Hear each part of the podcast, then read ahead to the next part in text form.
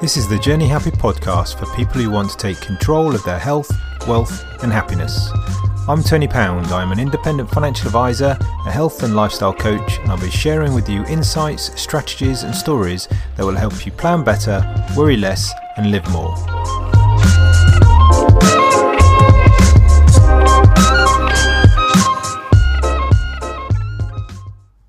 Good morning and welcome to the Journey Happy podcast. I'm your host, Tony Pound. So it's a gorgeous Friday as I record this. Um, it's been the first week that the kids have been back to school. So the weather's been pretty rubbish for the last couple of days, but it's nice as I look out the window. So hopefully you've had a great week and feeling a bit more confident and positive about what's coming and the roadmap to getting out of lockdown. So, to, in today's episode, I thought I would just go through a question that I get a lot. So, um, a lot of my clients I deal with are looking at retirement and um, either lots of different stages, so either building funds or getting to a stage where they're looking to now start to take an income and actually retire or reduce down their hours. And one of the questions I, I get a lot from people at all different stages is should I consolidate my pension schemes? So I thought I'd just address that in um, in today's episode. So given now the, the chances are that somebody would have taken on a lot of jobs during their lifetime. It used to be you know you'd get a job and you stayed in that job for for life or maybe you move once. Nowadays it's a lot more common to move around uh, throughout your career. I think the statistics say something like um, two and a half years is the average uh, that you stay in a job. So it can be quite possible that you've amalgamated, or sorry, you've collected a lot of different pension pots from different employers.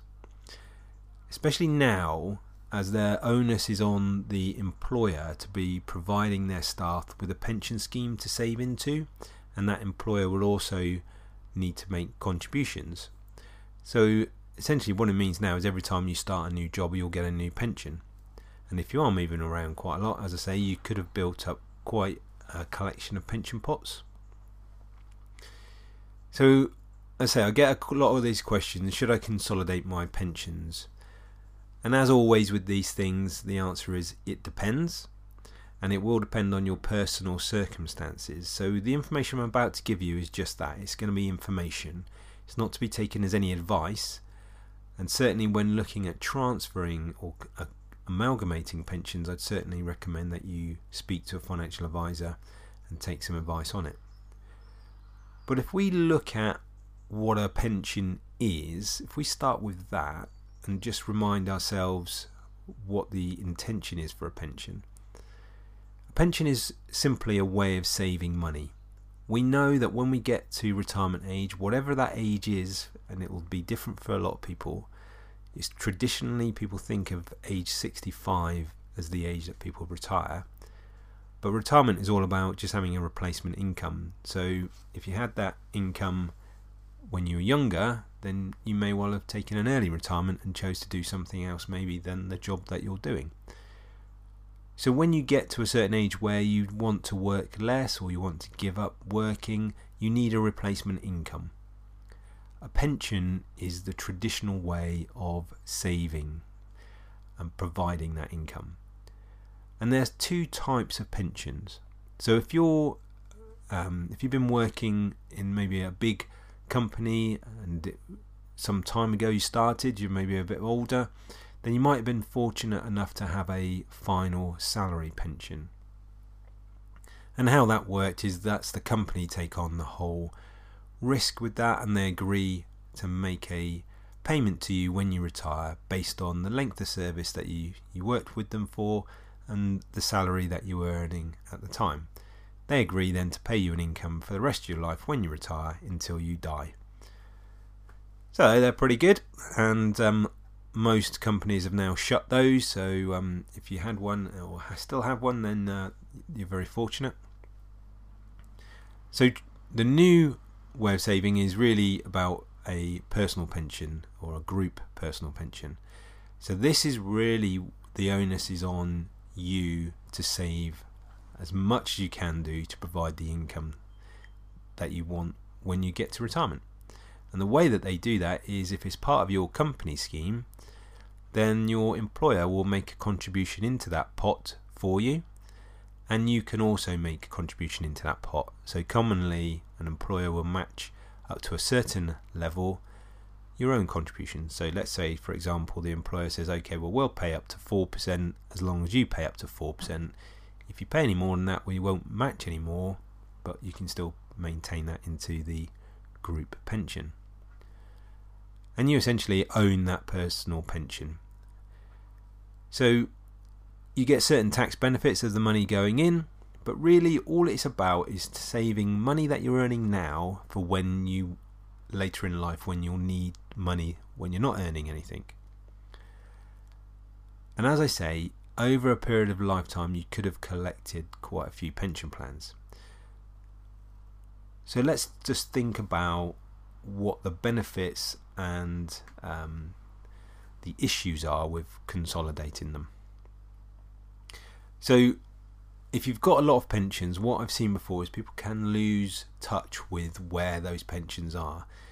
They they lose the paperwork, they move, they don't notify the pension providers of the new address, and so they no longer get any statements. So they've got a vague recollection of the pension, but don't have any more of the details.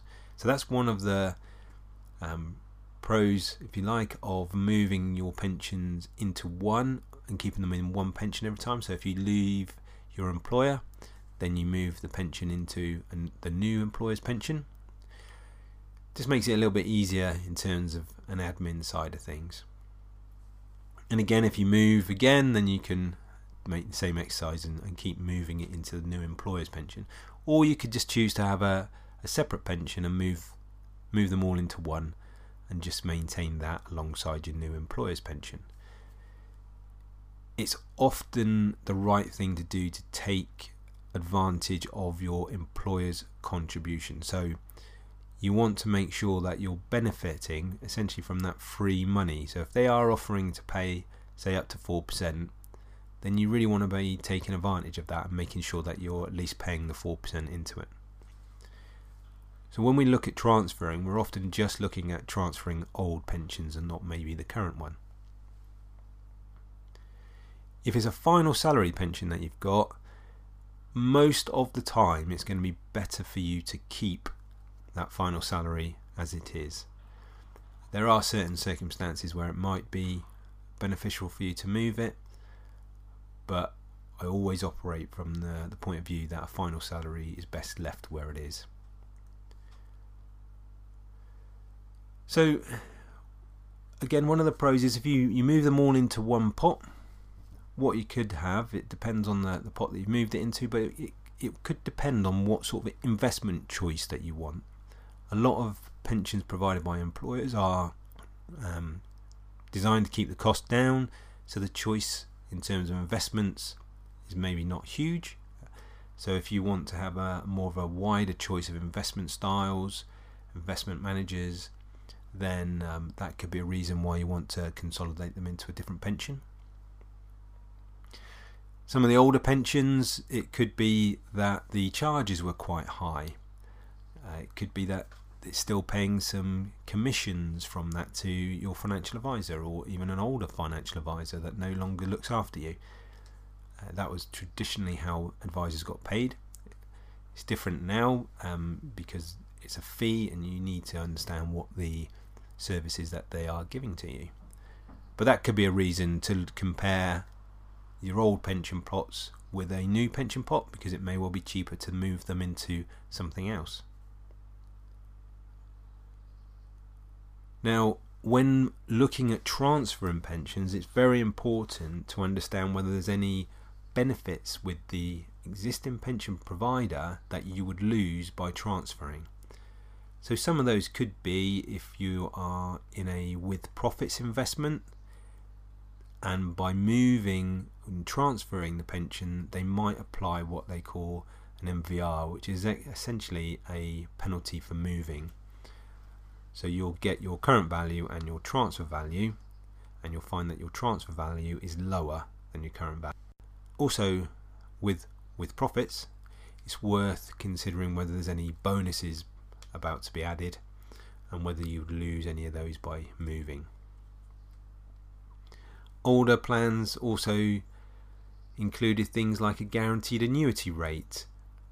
So when you come to retirement and convert your pension pot, it used to be that you buy an annuity, which is again is a guarantee income.